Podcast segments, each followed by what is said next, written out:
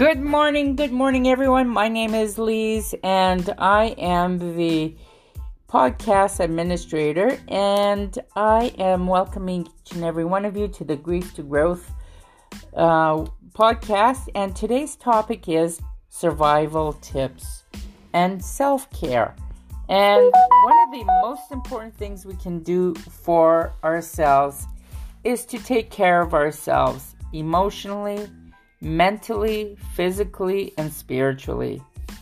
And some of the most important thing is to ask yourself, what is the most important thing in my well-being? Well, it's first thing is our spirit. How do we take care of our spirit every day? And what is your purpose here? What do you believe in? One of the most important things that I found for myself was to center myself, to ground myself. And in grounding myself, I usually go to the bush or something like that in order to help me to deal with my emotional states. And when I'm grounded, I can make better decisions for myself.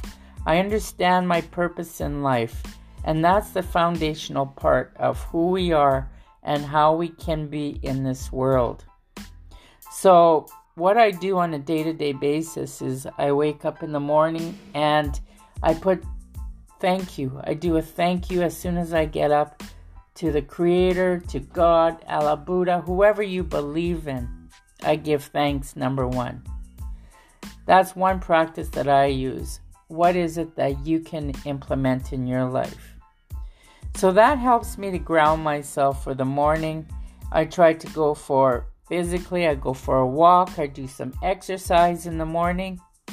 And I also, you know, try to do some stretching because when you move your body, it breaks the pattern of feeling, you know, like it gets the endorphins going, it gets your serotonin to your brain, which is really, really helpful. And it really helps you to get moving and breaking that you know that um, that pattern of being so uh, down. Also getting out into the sun is so helpful because our vitamin d really helps us out a lot in helping us to keep balanced. Also eating healthy fruits and vegetables and a little bit of protein to can get you a long, long ways. And you know, if you eat right and do all the eat the right things and exercise properly, you will feel a sense of balance. You will feel a sense of vitality and energy. It's so important that we protect those things, especially when we're going through grief.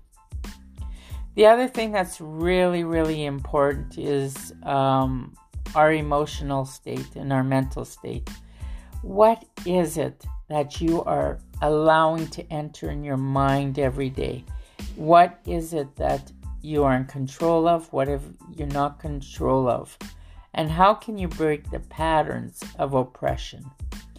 What I do is an exercise, and I usually write down what's all bothering me, and then I put a line right in the center of the sheet, and then I write all the things that are opposite to that.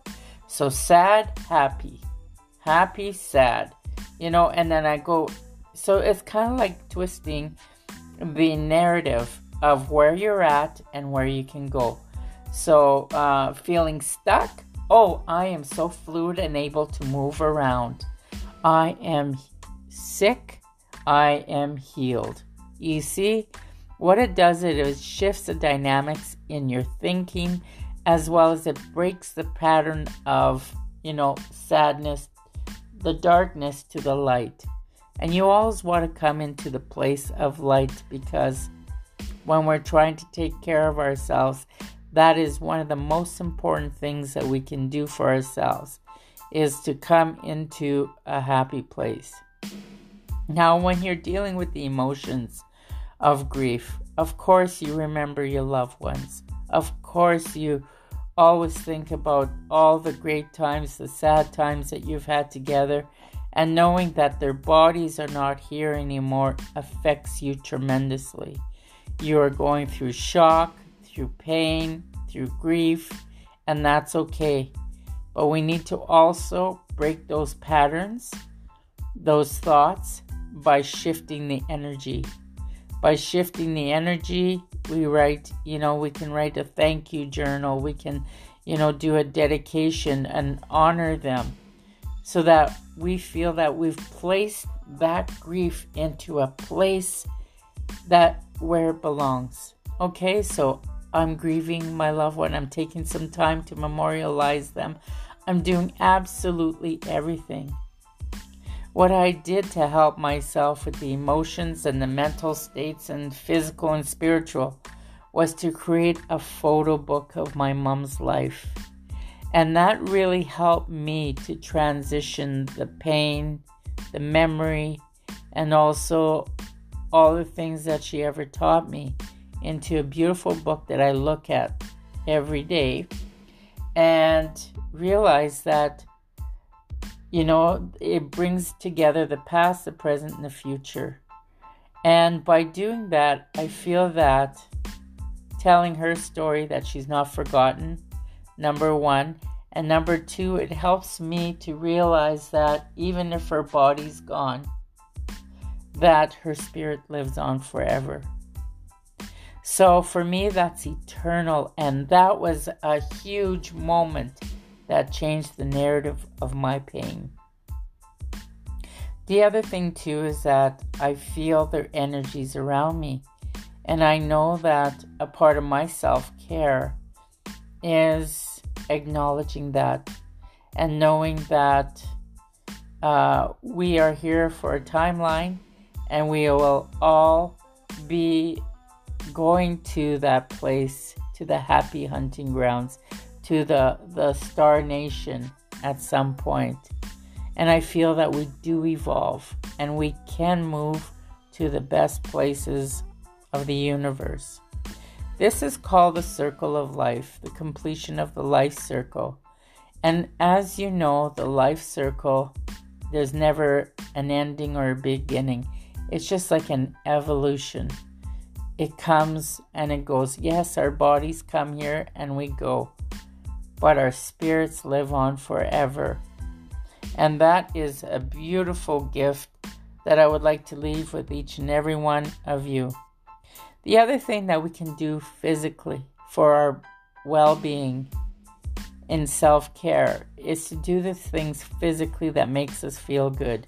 Make your favorite foods. For myself, it was making like um, soups during the time of my grief, like the heavy duty grief. I really love chicken noodle soup, uh, chilies. Also, one of my favorites was uh, the squash soup. Butternut squash soup was really one of my favorites. Another thing that I loved doing was taking hot baths really helped me to calm myself. Putting soft music and getting away from all that social media where it really brings you down. So it's really, really important to take care of yourself while you're going through the grief period because the only one in life that is here to make a difference is you. Only you can take control of your personal life and make yourself well. It's in your hands. You have the power to change. So empower yourself to get through this and come to terms with grief because you can. And it is our right to do so and to live our happiest life ever. So, with that concludes the self care segment of this podcast. I hope you enjoy it. Subscribe and share with your friends. And join us in the Facebook group grief after the loss of a loved one. This is your host, Lise. Have a great day and get some self care in today.